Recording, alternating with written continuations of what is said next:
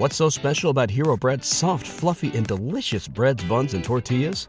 Hero Bread serves up 0 to 1 grams of net carbs, 5 to 11 grams of protein, and high fiber in every delicious serving.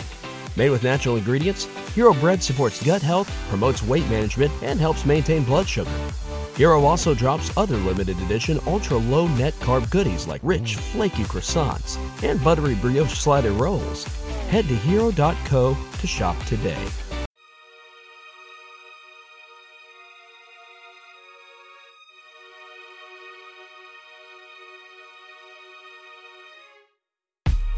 Yo, what up? How's it going? It's your boy Heath, and I'm doing this intro. So listen up, or you can skip it and you can find out what it's about yourself. But if you haven't skipped it, today the dudes are talking to Brian and Amira Weller about growing up abroad as the offspring of missionaries. Listen up, enjoy. Man, I love are the Fade to Gray podcast. And tonight, or today, or this afternoon, whenever you're listening, uh, we're going to be interviewing two of my cousins, Brian and Amira Weller. Our, uh, we are related by our moms. Uh, my mom is their mom's sister. And so that's our connection. Yeah. I've known them a very long time. I'm the oldest cousin on that side of the family, and so I reserve the right to pick on all of my younger cousins, which means everybody. Yeah, but And I'm Brian the gives so I me- win. So you'll be extra bossy this episode, is what you're saying, then, babe, right? That's exactly yeah, what she's saying.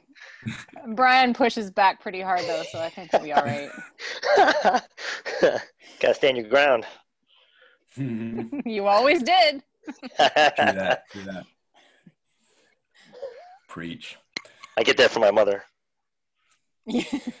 we get it from our mothers. Yeah, that's true. And and both would both you were mothers then grew up overseas. Then is that the, is that the story? Because that's what we're talking about today. I guess is the missionary life and and uh, what it was like. Either I don't know if you're born there. I mean, it's your story. You tell us and growing up there, and, and then now, um, you know, looking back, what do you what do you think? You know, what what do you think then? Your some of your experiences, and now when you reflect, like back now, what do you think? So. Uh, well, my grandmother was born in Africa. My mother was born in Africa, and we both of them. Brian was born in Africa as well. Yep. So we've been, been around Africa for a little while. Do you guys have dual citizenship? No, No. Africa's a big place. What what what area of Africa region? Amira and I, we were in Ethiopia. I was born in Egypt. Nice. On the continent, most people call it Middle East, but uh, yeah. uh, we yeah we were in the Horn of Africa, um, and Brian went to school in Kenya, and I went to school in South Africa. So we've been like sort of east and south. Yeah. Wow. wow. What was that like? Go for it, Amira. You start. Oh, what was that like? What growing up in Africa or going to school? Because for me, it was just good that I got through any of it. Well, let's just talk about the school thing for now. I know I know that uh, we all have very different school backgrounds. I mean, I'm just just traditional public school, and, and you know, Elizabeth, you know, was homeschooled the whole time. I know you guys have a whole mixture of, of schooling, and Chris is a te- Chris is a teacher, and so that's kind of where we, we all lie on that. So we can talk about that for a minute. Talk about your experience. Tell us what it was like, because um, if you were what in charter school the whole time, what would you call that? Boarding school. Boarding school, yeah. Yeah. Um, let's see. We started out homeschoolers. Then we went to boarding Yep. school, Christian boarding school, um, is what Brian and I both did together. And then I didn't want to live anymore. I'm sorry. No, kidding. Wow. uh, I quit. I quit. I quit school. Yeah. Quit how long were you? How long were you in charter school or border Uh, schools? boarding school. That was my for me. It was uh, seventh grade, thirteen years old. It's not a good year for anybody. That's a tough year. Yeah. Brian was in ninth grade, uh, Yep. and then Brian actually went to public school in the states for a year while we were there. I did nothing, pretending it was homeschooling, um, and then we went back to Ethiopia. He went to boarding school in Kenya, and then I eventually went to a German school and then a South African boarding school. Made Why it. so far away? Why, why did he go to Kenya and you went to South Africa? I didn't want to go to any more Christian schools. Ah, okay. Yeah. They wouldn't allow me any, anyways. But yeah. Um, You were looking for Muslim schools, right? Um, actually, no, I didn't look for that. I went to Harry Potter's sister school, which was good. Uh, What is that, Durmstrang? no, Kingswood College. Um, Oh, okay. the, it's a really old. I don't know. People in my class were there for like seven, eight generations, kind of thing. And I get my walk into the school. They set you up with a little um, trunk full of your uniform. You go to the store, pick everything out, walk out of the store. By the time you get to your dorm room, the trunk is there. So yeah, just appears. That's pretty crazy. It is a lot like Harry Potter. Wow. we should have had you on for the Halloween episode. Yeah, for sure. Tell some stories. So okay, so you're in South Africa and you're at this boarding school, right? So like, what what are the classes like? Uh, You're you're living there, so what is that like? Well, um, I was I I had to learn English first. Uh, South Africans are hard to understand sometimes. Um, Wait a minute, wait a minute. What language did you speak before that? No, I was. I'm. I'm sorry. I'm being I was- sarcastic. I I was was. I about that. learned Afrikaans. English. Yeah, they haven't. They had Afrikaans in the school, but it was an English school. Oh, okay. Um, yeah, I, we grew up speaking English at home, so uh, American English was my my background basically. Um, I went to South Africa basically just to finish school. That was my goal. Like whatever you do, just get through it. Um, and that so and that was my choice. I had so we actually have um, relatives that are South African that live in South Africa. So for me, it was a logical choice to go down there and still have like a connection to family. Okay, that makes sense. Yeah. That was a big reason for my choice there. And so let me ask you this: Why the aversion to Christian schools? Mm. Uh, well, I can be cynical all day long, but um, I think the, I mean, in what was it, 2000, um, when we when I was going through it, there the school that I actually went to has a big push to make um, any of those missionary kids into future missionaries. Mm-hmm. um, and so that like that is kind of their that's where they're leading their kids towards basically um, and so i just i really had a hard time with authority i had a really hard time with learning bible lessons in um, pe i didn't think that made sense and i didn't do it um, and Wow. um, I just I really struggled with authority because it just didn't come in a way that was loving and caring and actually met my needs and and like my sense of justice towards other people. Um, I mean, I had I struggled a lot because I watched other people go through things I never went through.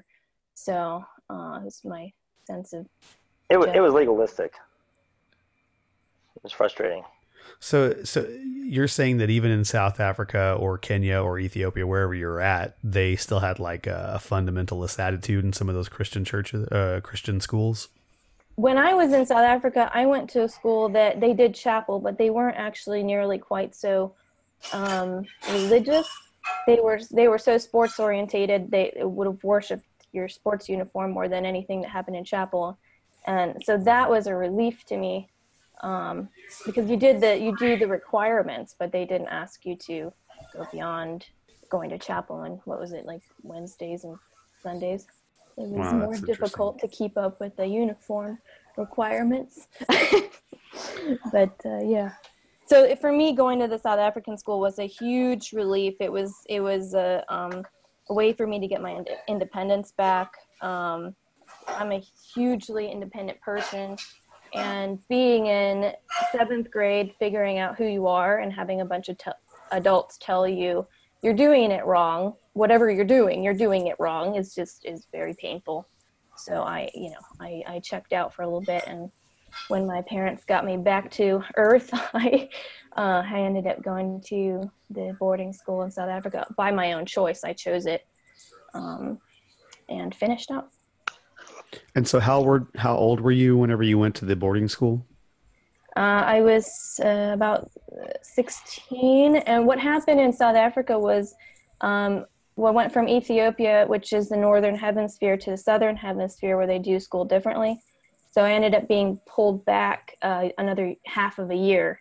Um, so I, I, didn't graduate until I was 19, and then I turned 20 like the next month. wow. Yeah, but I made it to adulthood, and I'm good. Did you ever get the? Uh, oh yeah. Did you ever get that uh, spirit of uh, rebelliousness rebuked out of you? Because no. what I'm hearing so far is that you're really, really rebellious. You're anti-God. You're, uh, you know, you're, railing against your uh, Christian upbringing. You hate missionaries. What's going on?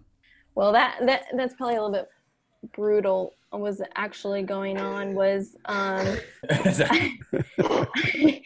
I um, I didn't I never hated God. I just didn't know where he was. I couldn't figure that out. And um, you know, I really respected what my parents did. I I was always told that what they were doing was really good and I mean, you can't really argue with that when the whole goal is your parents are ultimately trying to help a culture, a country, a you know, economy, a, a lifestyle, you know and I don't know if they went about everything the right way, but I, I certainly know that like when I was with them, I I believed in what they were doing. So being in boarding school, however, was more of a push towards my own identity and how do I respond to God.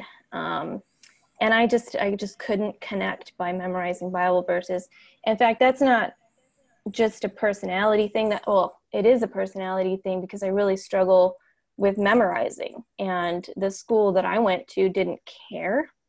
Um, they just knew what was right, and I wasn't doing it right. So I pushed against like my capabilities versus what they they told me, which was I wasn't good enough, which is not what God told me essentially. So I was trying to balance that out, and and you know you're just fighting with authorities that are trying to please them, and they're actually you know I uh, granted I I'm now 30, and I realized that half of my teachers at the time when I was 13 was 25 and bunch of 25 year olds teaching anybody is a bunch of mess. Yeah, I mean, you know, like I was 25 a little while ago and I was like, holy crap. Like, no I don't know anything. Yeah. Sorry, I know you're a teacher. I shouldn't have uh, pushed that button, but um, no, I, I, wasn't a teacher until I was 28 years old. So I, no, I agree. I agree. You don't know anything at 25. You know, and and that's what they did. They knew everything and i just i couldn't condone um, and most people in america won't but this is something you can get away in africa with is um, just basic child abuse um, that you know i mean like i just i don't know this isn't gonna be great but like some of the kids punishment was either to pick up acorns for their break over and over and over and over again go outside pick up acorns fill up a bucket dump it out go to it again. Um, you know like we had that we had people carrying desks around fields because they didn't do something and i just couldn't get over that. I was like that is not right. Um, you know like i had i had a teacher duct, duct tape one of the students mouths closed because they wouldn't be quiet. I just like that doesn't fly here in the states. Wow. Yeah sounds like you just had a very strong sense of justice and are like too smart for your own good you know you yeah. couldn't keep your mouth couldn't keep your mouth shut yeah and that was it, it did get me in trouble like you know, if I didn't want to, I wouldn't. And that doesn't go very far with people who are making you do stuff. So. Yeah. Or a very big case of Western privilege. Oh. I'm just messing with you. Yeah. it was a really bad joke. That Chris is great with the bad jokes. I'm I'm I'm glad you're back, Chris. We missed you yesterday. Sorry. so Brian, uh, yes. uh, what was your experience like up in Kenya? Is that right? Yeah. Yeah. Okay. So my personality, I, a lot of it has to do with personality, because I'm surprisingly Elizabeth pretty passive. I let things uh, bounce off my shoulder a little bit, and I say, you know what, whatever. so I saw the things my sister was going through at, at Bingham, which was the first boarding school we went, we both went to. Yeah, we were together. And it made me angry. Yeah, it made me angry, but I'm like, whatever, they're idiots they can believe whatever they want to believe, and I'll just do my thing. you know, 'cause I I didn't like getting in trouble, so I didn't like fighting against authority per se, especially that age, ninth grade. But I had, I, once again, like Amira said, there was lots of things that teachers did. You're like, seriously, This- you call yourselves Christians and you're doing this? It's complete opposite of what you're supposed to be doing. And some of that you blame on the on the organization for, you know, oh, I'm I'm there to be a missionary. I'm supposed to be an authority. I'm a teacher. You know, you get these mindsets of, of who you're supposed to be, and you, you play into that instead of just being a Christian and loving people. You know, you forget your whole purpose. And uh, Hmm. so, so boarding school, I, I had fun. I, I'm I'm a people person. I, I'll talk to you all day long. But uh, yeah, so boarding school for me was a lot of fun, and I got to be away from my parents. So, uh, you know, ninth grade. So, in, a sense, you, you're going to college for high school. Yeah. You're in a dorm setting, whatever. You you, you get a, told a whole bunch of rules, unlike college, and you find ways to break them. So, the fun part was not getting caught. It was, you know, gives you a thrill. I think I would have loved boarding school, man. That sounds like a blast.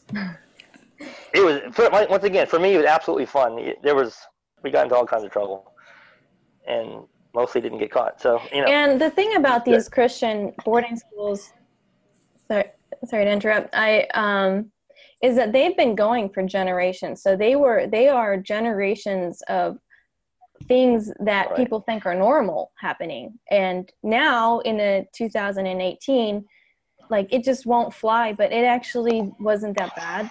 People thought that they were doing the right thing. You know, you grew up in the 80s and you think, oh, that was fine to leave your kids outside by yourself. Now we're like, oh, I got to look at them every 24 seconds. And, uh, you know, Right. I just, yeah, I mean, there yeah, was, and a lot of a lot of the teachers were uh, had, had gone to school when they grew up, and they Mhm. had the same horror stories. And then it's Mhm. like, yeah, you, you forgot what Worse. it was like for you. yeah. Well, Brian, do you have any stories of some of the mischief that you would get in at boarding school? Do you have any, like a, a good mischief story? Mm. That you want to tell over the podcast. right. Yeah, The something like something like the story of Uncle Tim putting the uh, phone booth on top of the building. Oh, You have some Well, of those, right, again- Brian? sure. Uh, I, you know. So once again, the statute of limitations. I would hope so at this point. Africa doesn't, they don't even care. Um, you know, once again, like Christian schools, what's bad is not really that bad at all, and they they blow these things up into bigger bigger deals. I'd say the worst thing I ever did, uh, and by me being, I, I don't know, worst thing aside from drinking at you know ninth grade, which is legal because no one cared in Ethiopia. We used to go get wine coolers all the time. we weren't allowed to drink, so dorm parents didn't know, and uh, not a, not a lot of people. We didn't tell a lot of people, obviously, because it was trouble. But uh, yeah, at at what 14 years old, we go down to the store and go get wine coolers. Looked like Kool Aid, so uh, like, oh, you're drinking Bacardi wine coolers. All right, great, it's Kool Aid. but probably the worst thing I ever did was me and a couple guys. We'd go play. We'd leave the computer the computer classroom window open. We crack it, and we go in there playing computer games at night. We weren't supposed to. You know, Red Alert, those those great games from the early '90s, and and uh, eventually they caught on. Yeah, right. They, they eventually caught on. They started locking the windows. So there was this. There was two doors to the computer lab, and one of them, the hinges were set up so the door was locked, but the the screws were on the outside. So we took a screwdriver and unhinged the door, left it locked, and we'd go play for two or three hours, come back and rescrew the door back and run out. That's pretty Probably the worst thing I did. Yeah. it was a thrill because you know you're in the middle. The, the building's in the center of the campus. Everyone can see. Yeah, have lights, so you can't couldn't turn the lights on. You're trying to hide the screen brightness at the same time. So yeah, it's fun. It was Sounds like a blast. Yeah, it was thrilling. Yeah, trying to get there like like a spy, like you know, sneaking around in the shadows. Yep. That'd be fun. Yep. Did you guys ever go camel tipping? camel tipping. no, I never did that. hyena We hunting. had uh, yeah, we hyena hunted. That was always fun. With That- rifle. And by hunting, no, that's not what in a guns. vehicle with flashlights. You go and chase them with a Land Cruiser. Sit on top of the Land Cruiser and somebody drives, and you just chase a herd of of uh, hyenas. It's actually pretty fun. you don't know where you are. You're in the middle of a field, and you're just jumping all over. bouncing all over the place. That sounds Yeah. awesome. yeah, doesn't it? Africa's a wild place. There's not a whole lot of rules. Tell tell me about that African weed. It just grows wild. It sounds like that'd be a good good night. Just like twist up some doobies and chase some hyenas. There were plenty of people who did that. Yeah. Yeah, I, d- I didn't do that either. Um, I don't think I knew we knew it was there, but we just didn't really get into it. It was like, okay, Once don't again, know. it wasn't forbidden, so I was like, okay, that's no fun. You see, United States could take a page out of Africa's book here, look at Adam and Eve. right? Yeah. What's the profit in that though? You gotta, you, gotta, you gotta fill the prison system somehow. Anyway, Of course, the for-profit prisons, right? there you go. That's right. Well, so you guys were in the uh, the African safari there. Did you guys ever like? And this is a really, really just easy question, but whenever you think of, or at least whenever I think of Africa, I think of lions and you know big giraffes and shit. So, did you guys ever like happen upon any of those animals in the wild? So Ethiopia, as war torn as it as Killed it them is, all. most of the animals, uh, most of the big game got ran, run off, or else they were Oh, poached. wow. So to see, like we had colobus monkey and vervet monkey bounce on our roofs every morning, hyenas at night, sometimes jackals. So a lot of animals know. When I, when I was in Kenya, for me, yeah, Cro- crocodiles and zebras and hippos are in the rivers. Right. So I guess yeah. So like like I said, for me in Kenya it was um, we did water buffalo. We were like we were in the middle of nowhere, so there, were, there was lots of animals around us. You know, Yeah. the, the rugby team would go to the rugby field some days, and, and they would uh, have we have to cancel practice because the water the water buffaloes were in the in the middle of the field. And those animals are very big, and they are very very mean. hippos scare the shit out of me. Hell yeah! Yeah. Do you ever like do a baptism and then all of a sudden a hippo comes running up out of the water oh anything? my god, that'd be I never saw that. That would, that would be a good one though. for who? For the hip- for for storytelling. for the the hippo, hungry, yeah. hungry hippo, yeah. hungry yeah. Yeah. That's what it'd be like a hungry, hungry hippo. You know, the scariest thing for me was when it rained. I still get a little bit scared of walking on grass after it rains because in Ethiopia, Oh, I know. the army ants just come out of the ground and you can't see them uh, unless you look closely and the entire grass is just shimmering. Um, Moving. Yeah. and if you didn't look for it, you, you just stand in the wrong place and they swarm you. It is the most terrifying thing. I don't care how big an animal is, I'd, I'd run away from them way faster than a crocodile, hippo, or anything else. So I, you know, Yeah. I don't walk barefoot in grass. So you guys talked a lot about your experiences in school in Africa, but I mean, what were they teaching you other than I mean, like, so it is predominantly Christian, so very fundamental. But like, were you actually like getting like other knowledge other than the Bible and have to memorize scripture? I mean, we were actually like, Yeah, do you guys know Like- anything? so for me, um, both the RVA was a prep school for for college. Still Oh. considered prep school. it's So actually one of the number one countries, uh, in num- number one high schools in the world, actually. oh, yeah, well, there you it, go. it's it's up there, and they hire or they hire. There's a lot of missionaries that have a lot of big. We had one teacher who was, um, he used to be CEO of, of Opal down there in Is it Skull and Bones? Are are you Freemason? no, but uh, you know, there, there, there was a, there was a lot of there's a lot of talent, and they, yeah, there's a lot of good information, and, and they make you think. So what what- what the good thing about Christian schools is is they they make you think critically. It's it's not just here's the information, memorize it, and move on necessarily. It's you got to work for it. So it, I think there were three people in my class who scored 1600 on the SAT when it was 16 yeah like smart kids a lot, a lot of smart kids a lot of smart teachers there's i, I like the system so uh, amira went to her, hers was an english setup mine was uh, were you, were you all year all all uh, all year round school in there? hmm Yeah. I don't remember. Okay, so yeah, so- so which was nice for us because once again the diversity at the school. There was a whole bunch of us were Westerners, but you had Westerners. We had, I had, Australians who lived in who grew up in Yemen. I had Africans who grew up in the states. You know, uh, other other people from the Midwest and, and Congo kind of thing. Like you had all that diversity, and and that was fun for me because I once again I love people. I love hearing people's stories, and you make you hear all these different things and different experiences that you wouldn't otherwise hear about. You know, you know, some kids would come back from from break. So our system was was you know six weeks on, one month off, more, more or less. So you, you got three three months off across the year, but it wasn't all at once because there were so many people from coming from all over the world just just to come here. But you know, you, you, once again, you have kids come back from break and go, "Oh yeah, my my friend walking through a field in Congo cause from the Civil War and he blew his leg off, and that was that was my break." so you, you hear all these different things that you wouldn't normally uh, you wouldn't normally hear in the states. Yeah, that's crazy. Yeah. Just Yeah. stepped on an old landmine that never got Right. cleared. And, from and 30 so- years ago. Yeah, I mean, and, and the practice was you, you send your herd of cattle across your field before you plow it just to make sure they step on it first. But if they miss one, then you know it's you. Dang, that's farming to another level. right.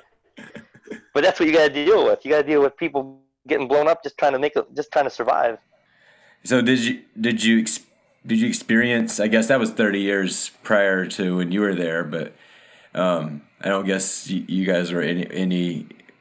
I mean, you were in war torn areas, but did you guys experience any violence or you know, like you know, kids with AKs, things like that? Well, you know, I mean, we kind of joked about having um, Americans get snow days and we get riot days. Um, Right.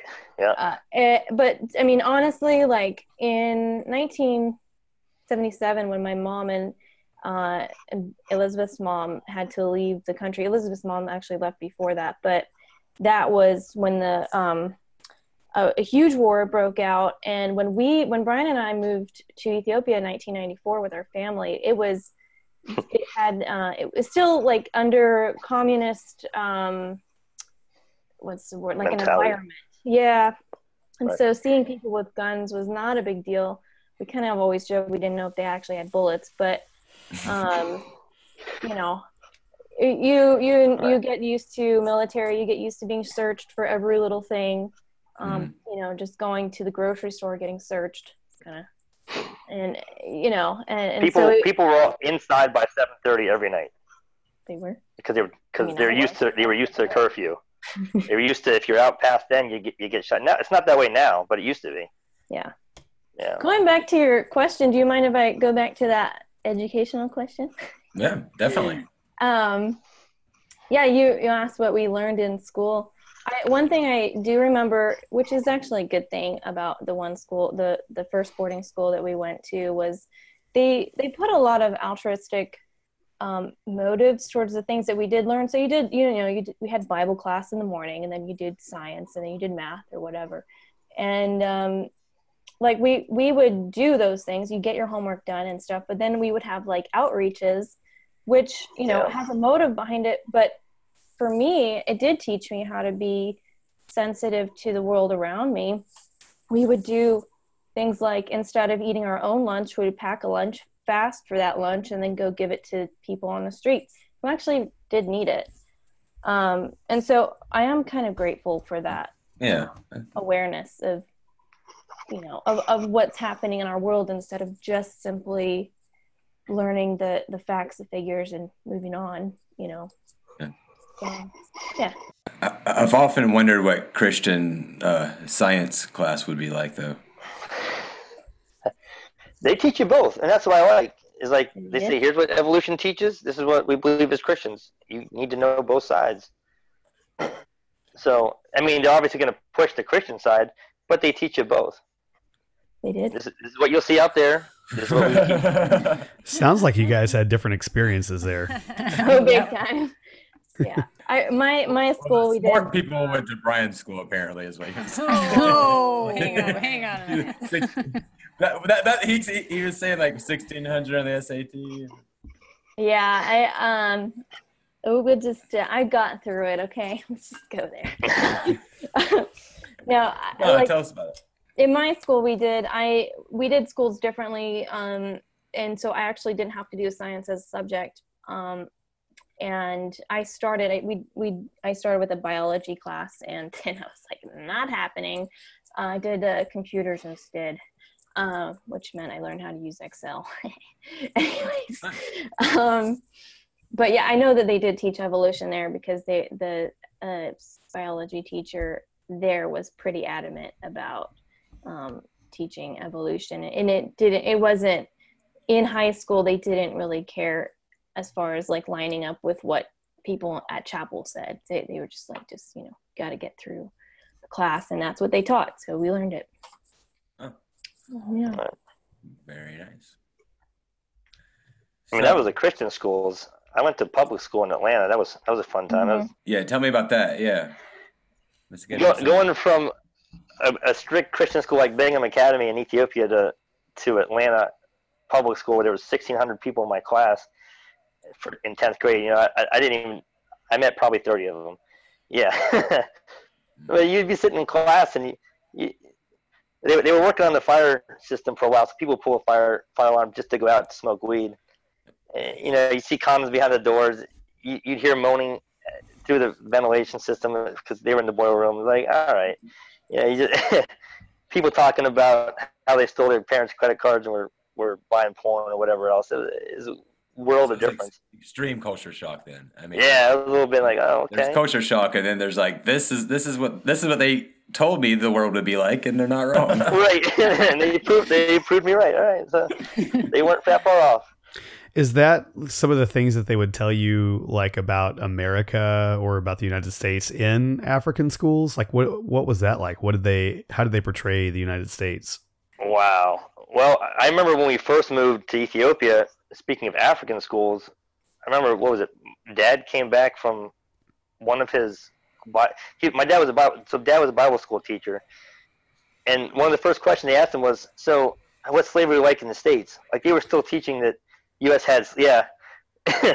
Once again, from communist, you know, propaganda, but it it was it was one of those things like they still thought we had slaves. You know, no, that was that was done a long, long time ago.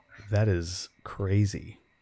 Yeah, Wow. but uh, when you're sheltered, it's, you only know what you, you get hold of. And uh, the gov- unlike the was states, the government controls the media. Probably, yeah, I would say too. Yeah, but I mean, what we just Ethiopia basically got the internet 15 years ago at best. Yeah. So, we So got a phone number in 2000. Our phone number is 05. Yeah. Your your phone number was two digits. Yeah. There's only five phones in the town. That's, That's blowing awesome. my mind. Wow. yeah. I, I guess I didn't realize that Ethiopia was that uh, behind the times. That's uh, that's interesting. Ethiopia is a very interesting country to begin with. Its history is rich beyond rich, and uh, I don't know the economic war that's going on right now between the U.S. and, and China. China's t- buying up Africa left and right, and we're trying to keep up with them. And it's uh, it's very interesting. That China obviously has to keep up with their infrastructure, so they're paying for all of Africa's infrastructure in exchange for natural resources. So yeah, so so Ethiopia has been built up much more than what I, I when I was there. So internet is a bigger bigger thing, and everyone has cell phones now. And They got their first female president. That was pretty progressive. yes, Wow. saw that too. But that that that wasn't recent though, because they've they've got a gotten a new president now, don't they? No, I mean that just happened in the last No, last that was month. that was that just happened last like week, didn't it? Oh, It- It was very recent. Yeah.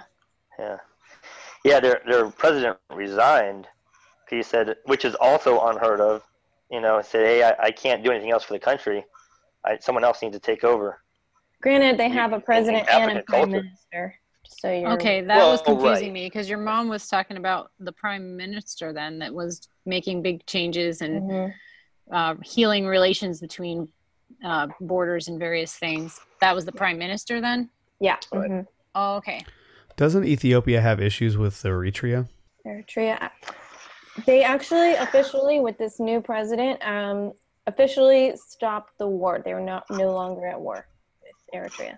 The, the biggest thing was that Eritrea was a uh, territory. You know, it was their, their own county, whatever. And uh, when they when Ethiopia when they wanted to recede from Ethiopia, they lost access to the ocean. So that's why Ethiopia fought so hard to keep that. Because now now Ethiopia is a landlocked country. Yeah, that's So a big It was a deal. lot of money. Yeah. That's a game changer. Wow. Well, no wonder. Yeah, that makes sense. Yeah. So let me ask you this. Is the stereotype of African cultures like uh, the way that they treat women? Um, is that something that you guys saw to be true over there? That they treat them as as uh, inferior? Um, I mean, I'm hearing that Ethiopia now has a female president. I think that's pretty progressive. But like, uh, do they still have the mentality? Uh, I guess not. If they would have elected a woman president. the, the cities are always going to be different than the, the than the countryside. One, because you have more information coming into cities, and that's what cities do. They bring in people, they bring in ideas. So yeah, your cities probably are are going to be less of that mentality, but the countryside is still going to be more. Women cook cooks the food, raises the kids, men go out to work. So, part of that is survival. I mean, that's sometimes it's just the way it works. You, you know, men have to go go do the field. Women don't want to plow field. If people realized how hard it was to plow a field with two oxen, they they would probably be shocked. Like, oh no, it's you actually have to put some. You might might look like you're riding on the back of a plow, but you're you're still putting a lot of effort into it. It's it's not an easy job to do. But uh, I mean, and that and that's once again, you're using crude, crude tools, and you don't have tractors for the most part. Rich people do, but you know, that's far and few between. So I hear you saying that women are incapable of doing that job. I didn't say they're incapable of doing that job. I said they wouldn't want to do it. Physically Uh, I mean, I don't know that Physically demanding. they're it's not like they're just sitting around i mean if you look at women in the countryside that we grew up in they are hauling water for like lots Right. of miles you know and that- that's what they do every day and you do it when you're six years old and, and up i think they have a long way to go before they're actually you know very far you know, like uh, yeah I, I feel like they have a long way to go i i do respect that they have a female president um but i mean i and i know that's different now but when i was growing up. As a woman um i wasn't actually able to make friends as a kid because um long story short i have four four siblings. Older brother is a boy me uh, and then a younger brother obviously a boy and a, and a younger sister. When we arrived in ethiopia it was nine seven and five and almost two. Brian and, and, and my little brother would um, play soccer with boys my little sister was a baby so she'd play with the other babies and i was seven years old and that is not the age you go and you let anybody run around when you know how, how many cows they're worth um, Is that marrying age? uh, eh, they didn't do that. It wasn't quite as common, but it was definitely working age. And so girls Oh. were working in the house. And Right. they weren't, I wasn't going to be playing with anybody. Were you ever afraid of getting kidnapped and being forced into labor or anything? Uh, well, I don't think I would have known what they would have done. It wouldn't have like occurred to me. But yeah, I knew that it wasn't safe to um, leave the property. So that was an actual threat, something like that. Yeah. Wow. Wow. And, uh, I mean, the other problem too is with us, we were the first white kids to be there in 20 plus years. So, you know, just walking down the street, I you can ask Elizabeth. I had a bowl cut. I had long blonde hair, and everyone wanted to see what it's like to touch blonde hair. You know, how's it? How's your hair feel different than my hair? And so, in a sense, we were all. If it, if, it, if it was in the states, we could have all claimed harassment one way or another. in some degree sexual harassment, you know. But uh, it's just if they were curious, and we had to put up with it until they got comfortable with us, and so it, it made life interesting for all of us, I think. But yeah, uh, yeah right though. It, it is a little being a girl at that age.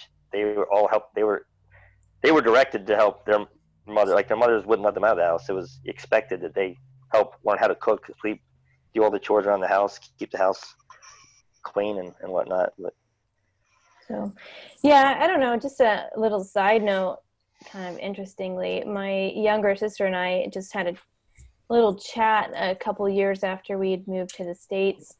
Um, and just between the both of us, had to realize that we actually taught ourselves to look up when we were walking down the road uh, because the harassment, the, the calling, the you know, the you if you were walking down the road as like a high schooler, we actually lived in the city, um, and you just walk down the road, get some bread or something, and you you walk with the dog. You don't look at anybody. You don't understand them because you don't want to, and um, and then coming to the states and realizing I actually can look somebody in the eyes, and and that's expected, and they're not gonna like undress you while while you're standing there. Um, not that guys here don't do that. Let's be honest, but um, in general, my sister and I both had to. We, we both realized that we had to learn how to like earn confidence. Like we had to teach ourselves to do that. That's really interesting. And you said that you had to pretend like you didn't understand them. Do you speak Amharic? Uh, I don't speak Amharic as well as I speak Oromifa, which is the language we grew up in. Oh, Um, okay. I, I was in boarding school most of the time when, when my family lived in the city. So, yes, yeah. and I mean, I True. hate to portray Ethiopia like that. I, I don't want to give them that view. I don't know that that's 100% fair. It, it is my experience, so. I'll, I'll can say that I Go ahead. I'm sorry. Uh, no, you're fine. I, I, I mean, I, I, you made that comment about looking down. I, I didn't realize that. I, I did that too, actually, because you didn't want the. If you looked up and they saw you, then they then they start calling you, and Yeah. saying whatever. I, I looked down for a long time, because it, it was just easier to avoid the eye contact. Wow. Till Dad they- started yelling at me for not looking people in the eyes. Oh, were they asking you guys for money like they did when I came to visit you guys? Yeah, they ask for everything money and, you know, They Half of it's a joke, though. yeah. Yeah, yeah. Because I remember, I remember teasing one time because I, I was feeling as if it was a joke as well. Um, I don't know if we pushed too hard and I was being stupid, but I claim the fact that I was only 19. So Um, The, the thing with Ethiopia is, you have because it's poor, quote unquote. They uh, every aid organization in the world is there. The UN's there, the African Union's there, and so people can make more money begging than they can actually getting a real job. You, you have you have Catholics that, that give. You have Orthodox, which is the state religion, required to give. You have Muslims that are required to give, and you have the Christians that more or less are required to give. And so it's easier to sit there and beg than it is to actually get a job. And uh, pe- parents would do horrible things to their kids just to make it legit. They could cut limbs off. They they they'd inject them with stuff that the hand would be like twenty times the size. Oh yeah, they gouge eyes out, even though they No. were perfectly healthy. Yeah, absolutely. That's ridiculous. That is It is terrible. ridiculous. And but that's the culture, and that's the way it was. Like, oh, you know, cause, because they, they figured out, Westerners figured out what which kids actually needed help and which ones didn't. Like one one of the thing is, if you had shoes on, you had money. So, like, oh, okay, you're just you're you're just trying to scam me. Get out of here. And then so they're like, oh, well, he was making good money, or she was good making good money. Now she's not. All right, come here. so they do stuff to the kid because everyone falls for kids. How can you not? They're innocent, you know. That is some really sick shit. Yeah, Like they would gouge their kids' eyes out or cut off limbs. absolutely. Yeah. Oh or or cut them up severely so they had to go to the doctor and get it amputated anyways. But yeah, That is just insane. yeah. Do you see a parallel between that mentality of like if I if I just beg, then I'll get more than actually going out and earning my own wage? Do you see a parallel with that and like um, how do I say this sensitively? the left and the liberals here in the United States and how they want to just give handouts to everybody and you know take care of everyone. Do you think that that's uh, where we're headed with that mentality? You know, there's a really good book called "When. Helping Hurts," and it, it kind of it really hits on that point. Can't remember who the author is, um, but they talk about like the handouts and what that Right. causes. And I mean, it, it is un, like ha- if you have a five year old, keep handing them cookies without giving them responsibility, and you're not Right. going to get a great kid.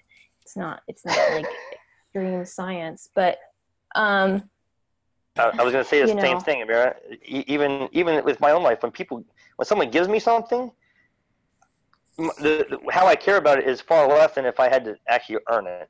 How to go out and get it. We saw a lot of that in Alaska too.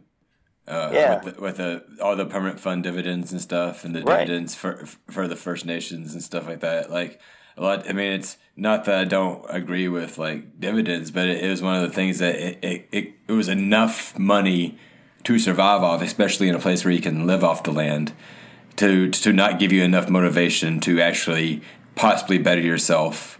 You know, and use the use the money for school or something. You just use it for like four wheelers or toys or you know, like that's that was just the mentality of once because it's free money.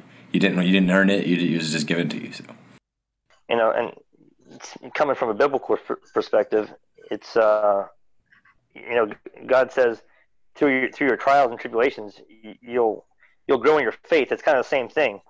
If, if you don't ever, if you're never knocked down, you, you never know how to stand back up. So if you're given everything, then what's the point in saying I can sit here? You can just keep giving me everything I need. What's the point in moving? So, so, so speaking of that, and coming from Ethiopia, and then you say going to school in Atlanta. Were you in school in Atlanta too, then Amira, at the same time? And what grade would you have been in? we don't know. Um, no, I um, we I went we were I lived in Atlanta, but I was uh, quote unquote homeschooling, um, and and, uh, and then we left, and nobody knows what actually transpired that year. I just faded in and faded out. so no, I didn't. I I I was um, not in a good place in my own head at that point, so I um, stayed home. Did, did you do so? When you left, you left back to Africa, Correct. and then you did more. Okay, so you did you, all of your schooling then was overseas. Yeah. hmm Very cool. Very cool. Yeah. So- I mean, We may need to explain the.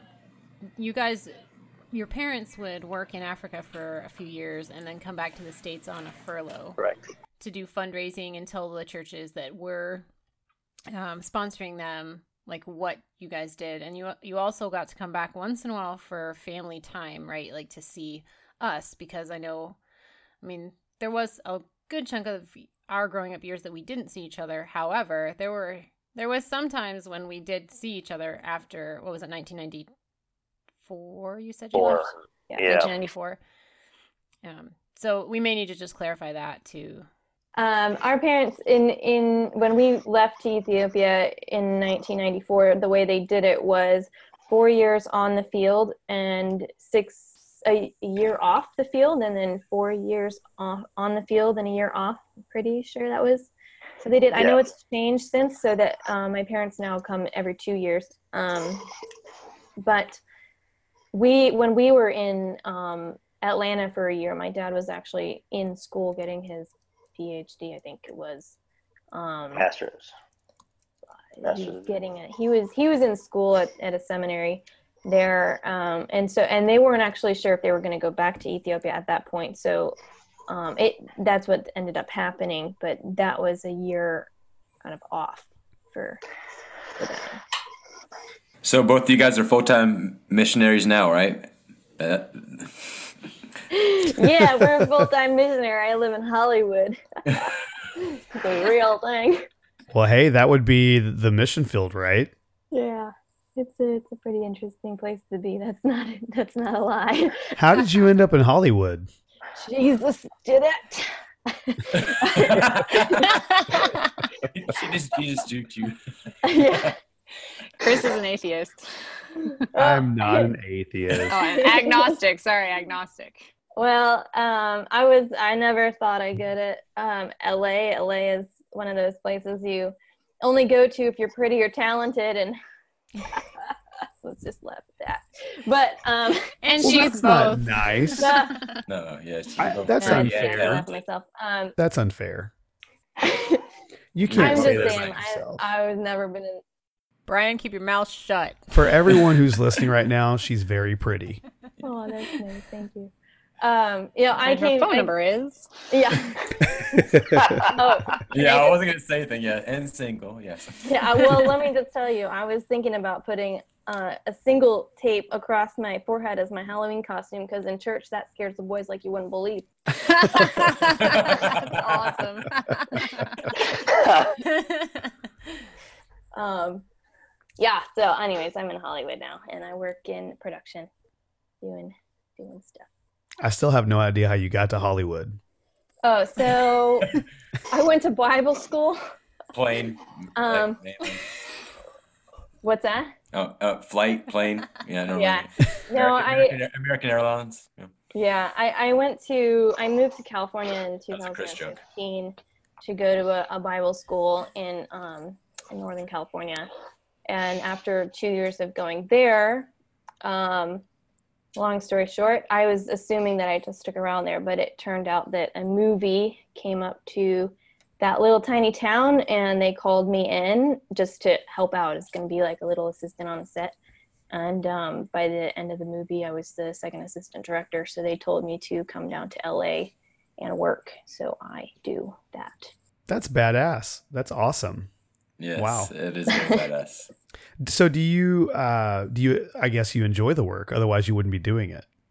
Yeah, it's a freelance job. So, um, you know, it's faith based. Always looking for the next one. Um, Oh, so you're doing faith-based films. no.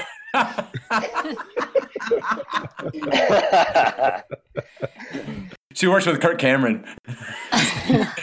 She's his assistant. Yeah, uh, that's um, no. um, I hear Jesus more often than you'd believe in church, but it's not the same direction. So, um, no, I, I just do. I'm actually on the uh, right now. I'm in the the bottom of the ranks. I'm a production assistant most of the time. Um, sometimes every once in a while I get a second assistant job, but I'm still learning the ropes because Hollywood is actually very proficient business. They really know what they're doing, so you you do earn your steps up. Sure. Um, and I, what have you worked on? Anything uh, anyone would know? not anything I can tell you about. um, Pornos. seriously, no, I. We, you'll see some things coming out eventually. I'll put my name on them. Um, porn sets. no, I don't. I don't. I don't know where they are. Are we allowed to say the one that you and I were talking about, Amira? Uh, which one? Our friend that my friends. Oh yeah, yeah, that one's out. Um, uh, that was the NYX um, professional makeup award ceremony that we worked on. So um, the producer there, I was working for the producer on that one, and it was a. Um, they have six contestants who are Facebook or YouTube kind of makeup tutorial finalists, and then they get their last look, and and um, uh, our production company made their um, final looks and their their um, what do you call them montage videos like the the ones that come up on the screen at the award ceremonies that say this is what they did. They show it. It's beautiful. Looks really great. Um, and then one of them wins. So that's what we did about two months ago uh, i just worked on um, jodie foster's get out the vote that was pretty cool um, Did you get to meet her? yeah yeah she's good That's cool. So um, yeah, it was Jodie Foster. and There's you'll see. I don't know if you're in California, but basically they're um, it's promoting getting out and voting. Um, and it was a 90, 85 percent um, female cast and crew. So that was uh, it, that was you know super That's cool. progressive in Hollywood, which is really cool. Um, a lot of really great people. and um, yeah, it's just really fun. So it's a lot of hard work, a lot of hard work. Sure. I mean, you probably have to, you know, make your way and, and you're trying to raise up in the ranks. So you're like taking whatever job you can. And I imagine that's got to be tough. Yeah. Yeah. Yeah. I have a friend in, uh, shit, I don't know if it's North Carolina or South Carolina. I guess that makes me a pretty bad friend. Uh, but he, we grew up in the same town. It, I'll it say pisses that. us off too if you're from that area. Yeah, Like, I'm sure if, it does, If, you get it, 'cause- wrong- if you get it wrong, There's a big difference. I'm pretty sure it's South Carolina, but I have a friend who's a colorist. Uh, so he, Oh, he yeah. works on film too. Yeah. Works in a cool studio. Eats a lot of. Thing, I don't know. They have some of these really awesome post studios where you go in and you work on your post projects, and yeah, they're really nice. Yeah. Well, what about you, Brian? Uh, where did you end up? Well, so I came back to the States in July of 2004. Um, pretty much got dropped off and left to fend for myself. Yeah. Uh, I went, went to college for about a year. No, it was only a semester. I got fed up with Americans and their culture and, and their ignorance, and I said I'm going to join the military and go see the world. And So, whoa, whoa, whoa, whoa, hold up, hold up. What do you mean by Americans' ignorance and culture? What are you talking about? this would be a long conversation. we're, we're, we're, we're very ignorant to that because we're American. We got time. So yeah, So, We got time. so Walmart. basically, for me, yeah. once again, going back to everything being handed to you, no, nobody actually understands the politics that they are in. Nobody understands what that people are suffering down two doors. No one even knows their neighbor anymore. You know, we, we've gone so far to being such extreme individualists that we completely forget that we have a community around us, and we don't care about anybody but ourselves. And uh, you know, that's whatever secularism, but uh, it, it's it was irritating to watch people who call themselves Christians care strictly about themselves, and people don't know how to have a relationship. Like something simple as truly asking someone how you, how you're doing and what. I've had so many friends where I start getting deep in it and they walk away because they, they can't handle going deep. And like I like I shared earlier, being in in a place like Kenya, where we had people from all over the world in one spot, you didn't you didn't know if you, you were going to wake up tomorrow morning. So you, you went deep, you went deep hard, and and uh, that's the community I grew up in. So going from that to what I perceived the shallowness here was really really frustrating for me, and, and honestly, it was really depressing. I didn't help. I was in the north, where in you know northern northwestern Pennsylvania, where it's cloudy ninety percent of the time. And it never But, uh, had in our home. So Yeah, used to sunshine and Just- I good weather. people people would, wouldn't talk more than superficial. It was it was all superficial conversations. How you doing? I'm doing. Oh, I'm doing great. Well, clearly you're not. You're just crying over there. You're, you're not. you're not fine. You know what's really going on? Oh, I don't want to talk about it. You don't care anyways. You know. No, I do care. Let's sit down and have a.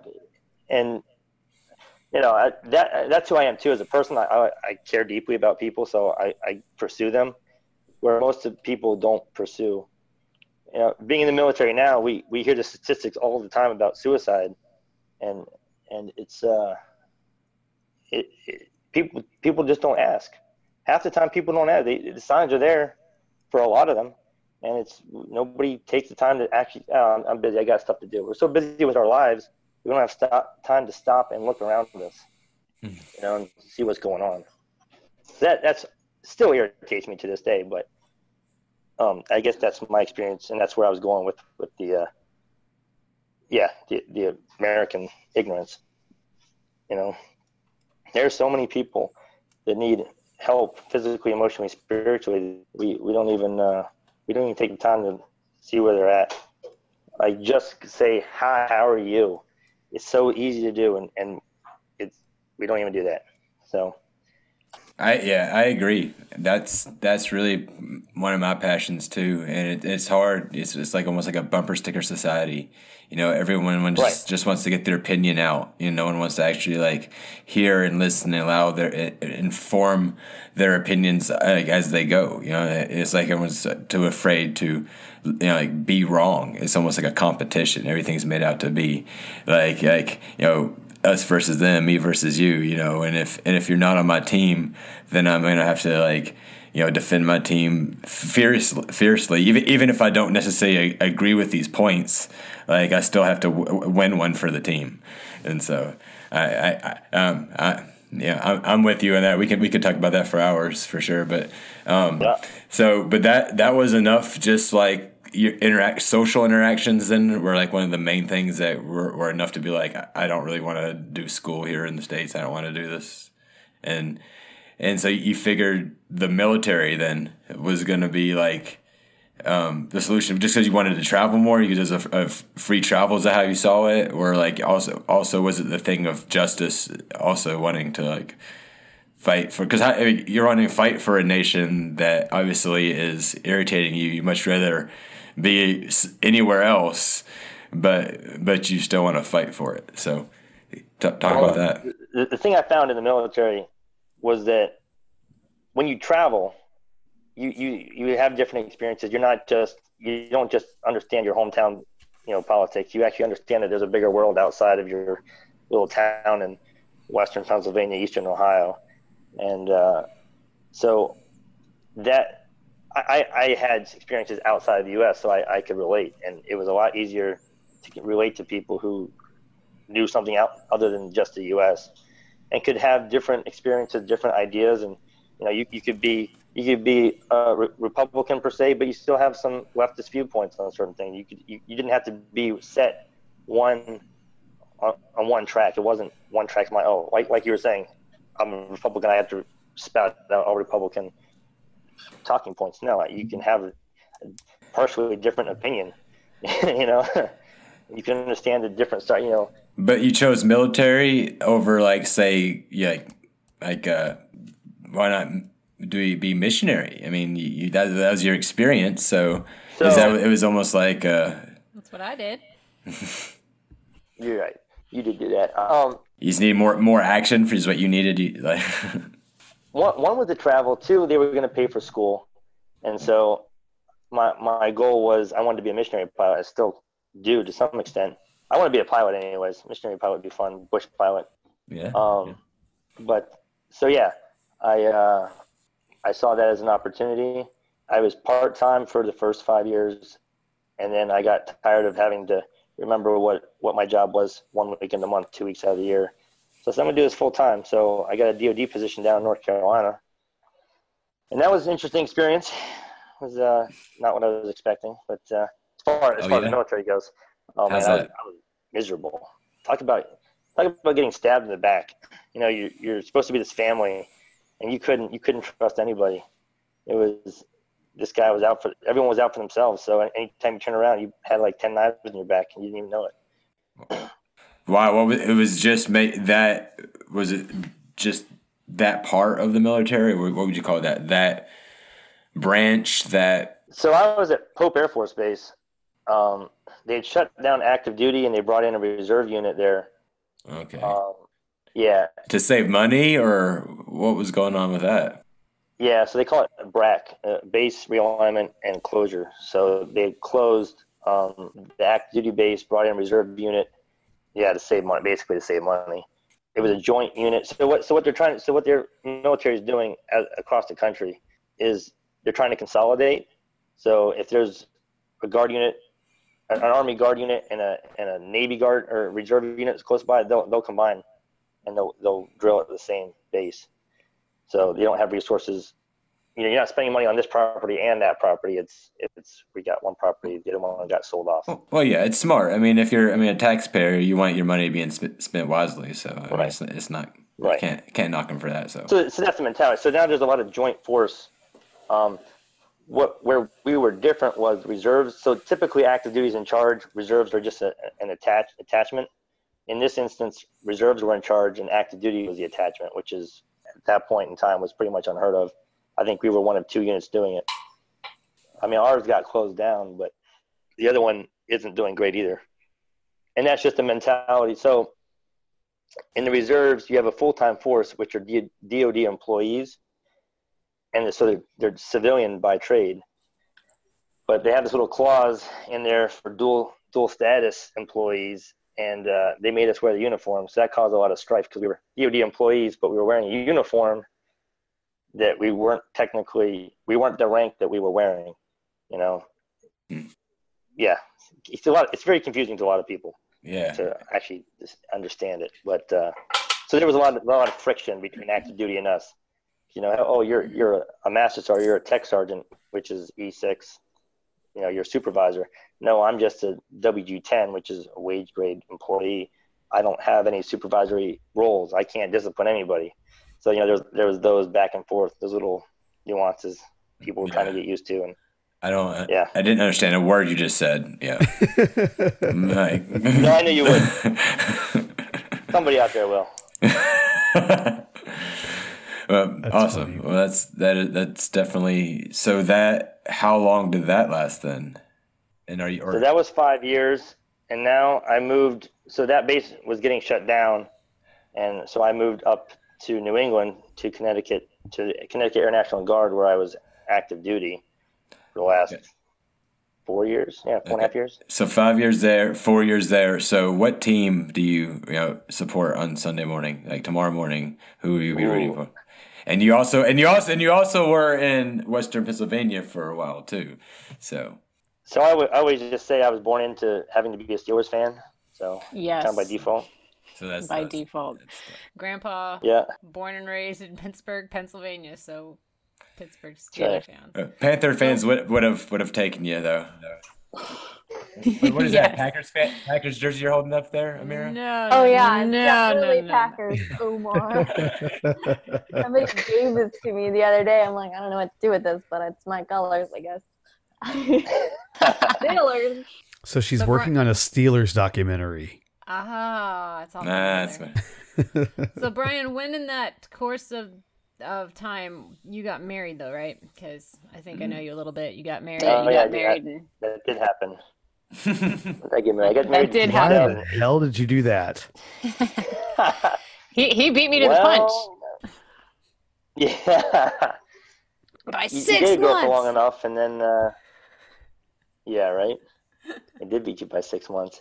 So I met my now wife in in high school in at RVA Rift Valley Academy. Those are some of the stories he didn't tell you. So y- you were the one in the boiler room. We're not going to disclose any of that information. It was Africa. They didn't have a boiler room. A. Oh. It, was- yeah, I would say it, was- it was warm enough, anyways. You didn't need a boiler room. You, so you met so you met your wife in Africa. I did. Oh, Chase- okay. Chasing hyenas. Gotcha. I was chasing something. I don't know if I'm chasing hyenas at that point. it was tail of some kind. Certainly chasing tail. Yeah. Right.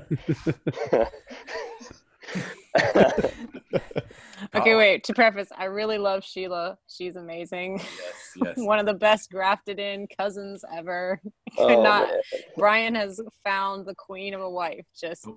make sure that gets in there. The Wellers are. Yes. Fun. Was she Wellers are all one of the awesome. queens of an Ethiopian village or something? That was Sheila. The Queen of Sheila. Oh, That's a good pun. That's a good play on words there, though. Yeah, I should, I should use that sometime. So so anyway, so you guys are in the bowler room chasing tail, and then Right. So let's see. We started dating our uh, junior year of high school. We got engaged our sophomore year of college. Yeah. I uh, proposed. We went back for a, a reunion in high school, and uh, we I proposed there. Sunset, African mountainside, beautiful. Um, and uh, yeah, got married. I, I don't even know if it was six months later. We moved from Western PA down to down to North Carolina. That was interesting. Uh, that was probably the best thing that happened to us was moving away from my immediate family who was in the states at the time. So uh, so do you consider yourself an African American? or American American African. So I, I like to say, I, I tell African Americans, people of color all the time that uh, I say I'm more African than you are. And they laugh and we usually get along and, yeah. you know. Yeah, we one- kind of are. One time, yeah, you know, like, yeah. So yeah, I got married. I have three kids now. Of course of that, we've been married 10 years. Yeah, 10 years just last June. Yeah, we're coming up on it this December. Yeah, next month. Yeah. Well, congratulations. Sounds like uh, things worked out pretty well for you. So, let me ask you guys this. I'm I'm pretty curious. It sounds like you guys still have faith and you're still Christians. Um, so, how did your upbringing, being missionary kids, moving back and forth between schools, uh, you know, Christian schools, private schools, charter schools, boarding schools, and all this stuff. Uh, and then, of course, having to come to the United States, see how Christians are here. Um, how has that affected your faith? That's a good question. Well, I mean, it's definitely impacted my faith in a in a major way. I I've never questioned whether or not God exists, and and the reason for that is because He's proven Himself quite a few times. Um, you know, not Yes. just through finances. We've I my life has been on the line several times when we were kids. Uh, we lived out in a village, and um, we were trying to do this immersive experience, and I got sick and hallucinated, and couldn't I couldn't recognize my own mother. Um, and it was a very scary thing. And and the woman who was we were in a hut. So the woman in the hut next to us heard my mom screaming and um, came in and just laid hands on me and, and prayed. And i don't remember a thing but i was better the next day. And there was no you know that that was jesus. It had to been um, i know that um, growing up in high school, it was definitely hard for me to know where he was. I knew he was with other people. It was definitely clear. Um, he he was with uh, other missionaries. We're Presbyterian, so I think he got bored with us. Um, and I, you know, so like we, I just I remember going through the motions, and by the time I was in my um, early twenties, I just remember being like, okay, well, if you're not here, I'm done. I can't. I, I can't deny you because I've seen you so much, but I don't think you like me, and I'm kind of over you too. But um, he showed up in a in a big way for me um, when I was 25. I really was in a place of need, and um, he I just I can't I can't deny the God who loves me, you know, and I and I know He loves me, and um, so that's who I follow. I follow Jesus and um, God the Father, you know, and I. I don't I don't need religion. I don't need other people's opinions. I know um, who I love and who I believe in. I will always chase after that, no matter where it is, and who I'm looking for. So that's what that's for me. It's the biggest thing. Like if he's not there, I'm not coming. so yeah, And that's true of me too. You know, you, when you put your faith in people, you'll always be disappointed every single time. And and so, uh, know, there's a saying: the church in America is an inch wide and a mile deep, and the church in Africa is a mile wide and an inch deep. And to have both experiences, you put them together, and, and you can see you can follow God pretty pretty easily if you open your eyes and look. But uh, you know, I, I, I'm I think almost everyone in our family almost died at least once. Probably more times if you actually sat back and thought about. It. I don't know how many other times we have no idea that we could have died and didn't. But uh, yeah, life life is valuable. Life is it comes and goes pretty quick if you're not paying attention. And it's so fragile. It's amazing that any of us are here. Honestly, I, I talked about coming to states and, and being depressed or being upset and lonely. I I was I was extremely depressed for about three months and in those three months, I, I didn't go to church because I was just fed up with people, Christians, and every, everything. And, and those three months were probably the most miserable months of my entire life. And when I when God said, hey, "Look, you need to go back. You might not agree with what they're saying, but you need to be around fellow believers," I did that, and Community. you know, right, and that community really helps. Once again, I didn't agree with. I still don't agree with a lot of what they do, but you know, So Brian, how, can- how can you change if you don't ever if you're not going to be the catalyst to help help them change? Right. Uh, you mentioned something and I kind of perked up because I had a, similar experience. You said that like you died or nearly died um, at, at least once. You want to you know, maybe tell us one of those stories? Um, and I, sh- I'll share mine real quick too. I don't know if any of the listeners have heard it. The the uh, the most prominent one I, I remember almost dying was once again homeschooled. I was eighth grade because before I went to Bingham. Um, I, it was a Friday. Mom said, "You know what? We're gonna be done with school for next week. have a, have a good week on, on vacation, get back back in the groove of things. I was folding laundry, and my stomach started hurting. And I said, "Mom, I, I gotta go lay down." And I don't I don't get sick very often. When I do, I, I get sick really bad. I just kind of hold it back, and then when I get a break, I just I just let it all out. And worst case scenarios usually always happen. But uh, so I was laying in bed, and my mom's a nurse by trade. She I don't, I don't even know why she did this because my mom's one of those suck it up and get over it kind of people. So surprisingly, she came in and said, uh, "Does it hurt on over here?" And she poked on my left side, and no, not really. She poked on my right side, and I, I it was really painful. Said, "Oh, we need to go to the doctor." So I climbed out of the top bunk, and I, I it was the the government hospital was just on the other side of the fence. Used to be the old mission hospital. It was pretty run down. Uh, we knew one of the nurses. She she went to the, our church, and so she let she let us in. She got us in there, uh, and and of course, of course, uh, in Ethiopia nothing's clean. So there's rats the size of you know your house cat running around in there, and and um, it was dirty. Like, the whole place was dirty. So they're like, yeah, you know, it's your appendix. We can't do the operation here. We don't have the facilities to do it. But they hooked me up on the IV, and uh, and so I pretty much spent the night there. Yeah, I spent the night there. Uh, my parents tried to go figure out transportation, and during that time, like my mom, mom and dad were praying the whole time. So they got they got a vehicle. We loaded it all up to go to the hospital, missionary, well, mission hospital, about three hours away. And we got in the truck. I don't even know how far we made it. We made it like two kilometers, I think, like a little less than a mile, and the and the car just died. Oh wow!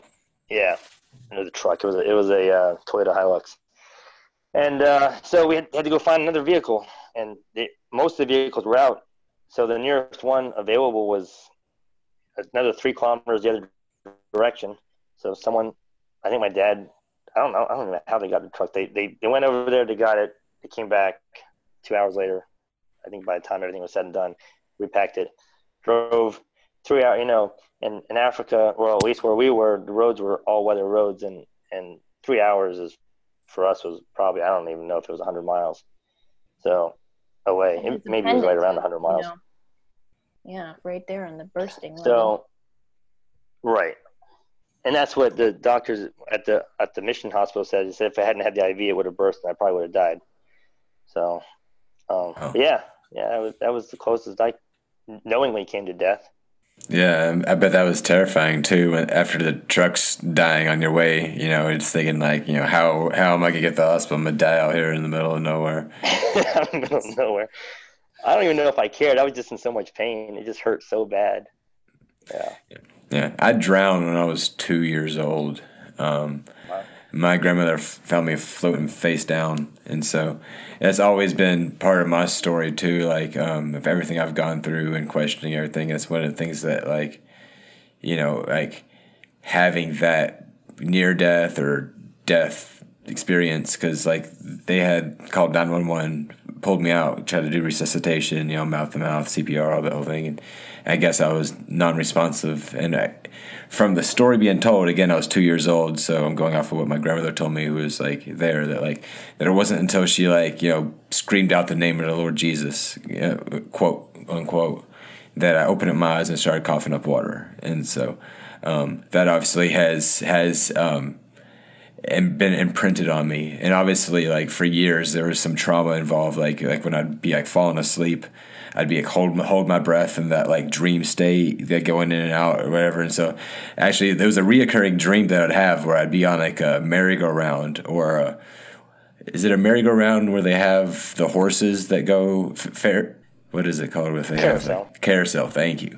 Um, and I'd be on the carousel and the music would be playing and stuff, and then it'd start going faster and faster and faster, and then I'd, then I'd realize that like I'd wake up and I wake up in a panic and not be breathing and stuff, and I didn't know until I was older that that's probably why I was doing it because it was just kind of like re- reliving that trauma of like, but yeah, so um, huh.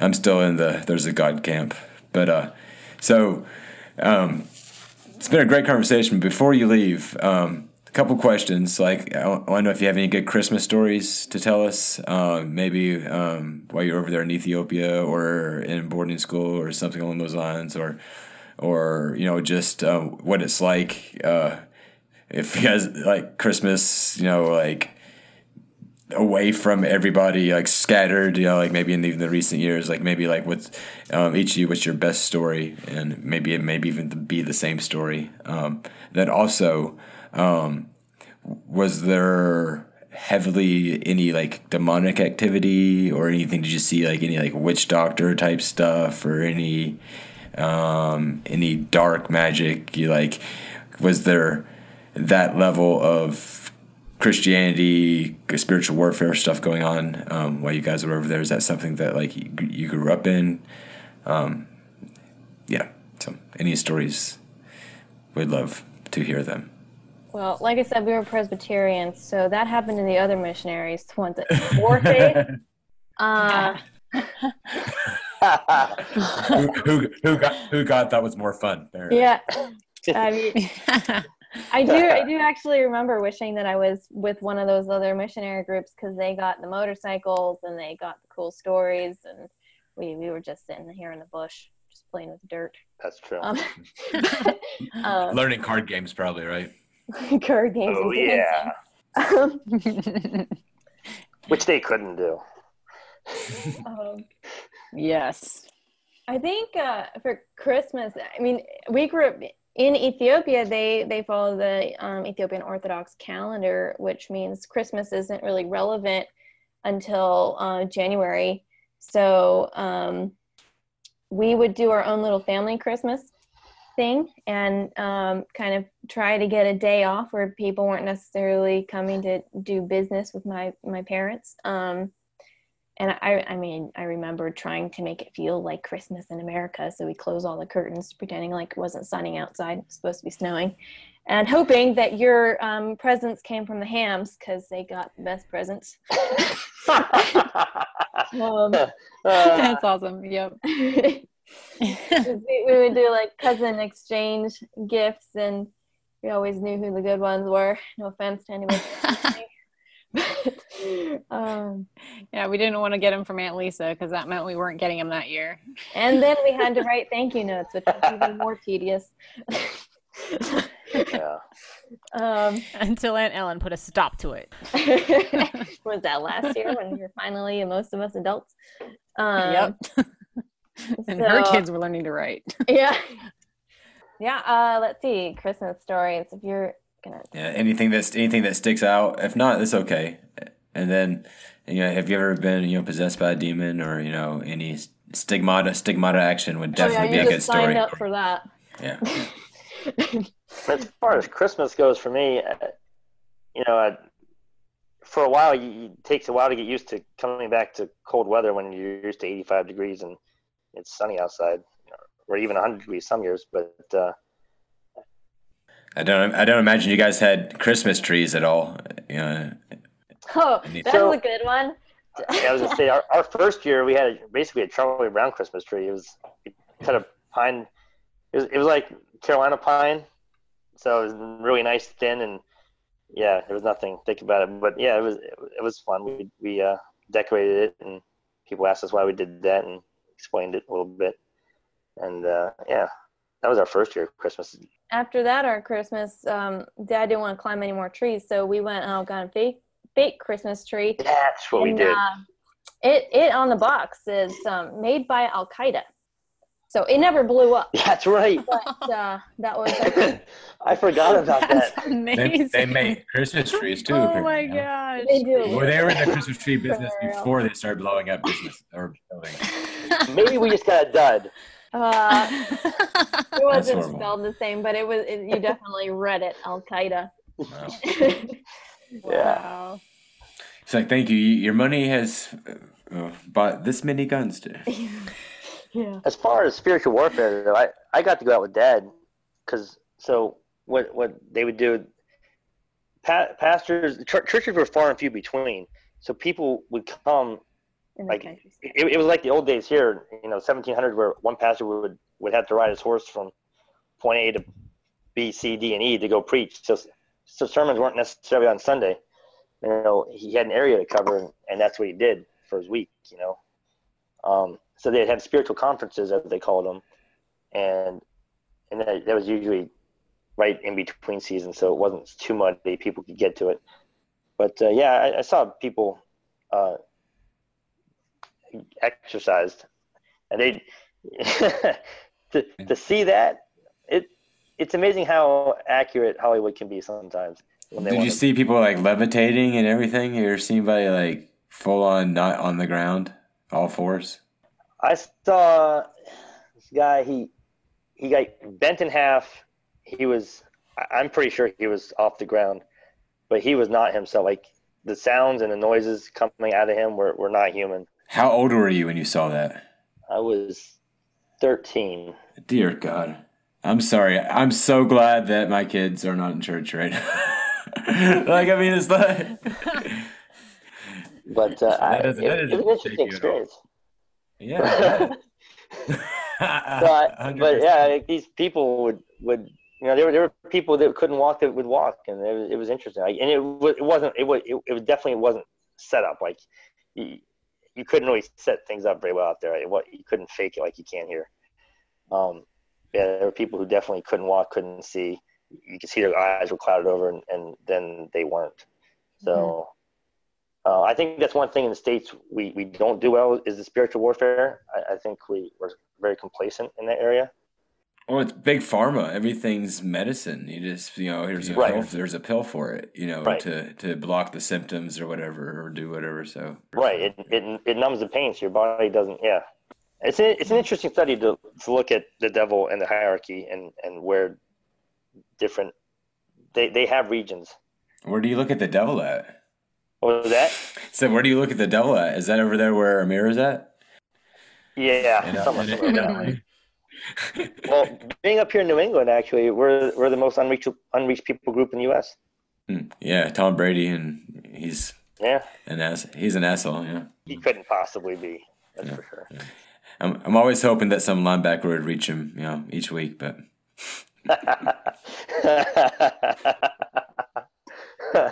I think we all pray for that one. yeah, those who pray. That's right. Well, well, guys, this has been a lot of fun. I don't, I don't know, I don't know how you feel about it, but I've loved it. I loved having you guys on. Thanks for sharing. Um, Absolutely. Yeah, our yeah. pleasure for sure. I don't know where yeah. we went. I'm not sure what what I've said so far. but thanks for having us. yeah, yeah, it was good. It was good. Definitely like shine some light on your experiences, you know, in Ethiopia Ethiopia and the education system there, then also just really this was like growing up with that you know missionary experience too. That's been, right. been you know, and obviously everybody's experience is going to be different, and it's not going to say that you guys' experiences was like anybody else's. Even even even listen to you guys' stories like through school, like uh, um, just growing up in different regions and how like uh, um, how um, how information was brought to you, I guess, you know. Right. So, yeah. Love you guys. Mean it. Um, have a good evening. We normally uh, start a tradition where we, uh, you know, have the guests pray us out. Good grandfather prayer for us. Oh, man. uh, Heavenly Father, thank you for this time together. Thank you that uh, we can share our experiences and, and hopefully, in, in a sense, learn more about you and and even learn more about us and who we are to you. Uh, yeah, thank you for this time. Thank you that Omar and Elizabeth and Chris get together and do this, and you get to hear different stories, and it makes life a lot of, a lot of fun. Um, different ideas. Um, yeah, thank you, God, for different experiences. Thank you that we're not all the same. Thank you that we come from different places and that we uh, we can see your love differently through different scenarios. Uh, be with all of us tonight as we go to bed. Give us the rest we need to prepare for the for the next day, for tomorrow, and uh, bless everybody who is a part of this tonight. And uh, thank you again for your love and for dying on the cross for our sins. And uh, yeah, thank you for your love so much, God. Thank you that you have had a desire to create us and, and keep us around and be a witness for you. So, Jesus' name, amen. Amen. Pre- appreciate it, man. Yep. Uh, pre- appreciate that a lot. All right. Well, be well. May the force be with you. Live long and prosper. Love you guys. Don't eat yellow snow or brown snow cones. All right. Well, I'm not even on this episode. Doesn't make any sense. It's not that hard, mate. Just tell people that we're on Facebook and they want to add us on Marco Polo, they can do that. They can chat with us every day. I don't see how that makes sense. Like, oh, this guy's telling us to come talk to him and do all this other stuff, and they don't even know who I am. Why? Why am I doing it? Why don't you get like Who- whose Renee fault's that. Heath? People listen to this like are gonna be like, hey, let's. Omar wants to talk. Oh, Chris wants to talk. No one is gonna try and talk to me. I do music. They're not gonna talk to my guitar. So why am I doing the intro? You need to stop pulling your weight. Wait Like, a minute. Okay. Do you remember that intro song? Like I'm always doing the intro because I made that song and then all the other songs you guys haven't used yet. You could be using those and that could be my input. It could have been, and that's what I'm here for. No one knows who you are. You just, you just, Have you- music just appears. Like, where's it Have coming you from? ever been on an episode? Have you ever been on an episode? I've been on two. That's what I thought. I'm pretty sure I've probably been on more than you now. Yeah, I believe you. I believe every word you say. Just kidding. No, I don't. I don't think you've ever been on one.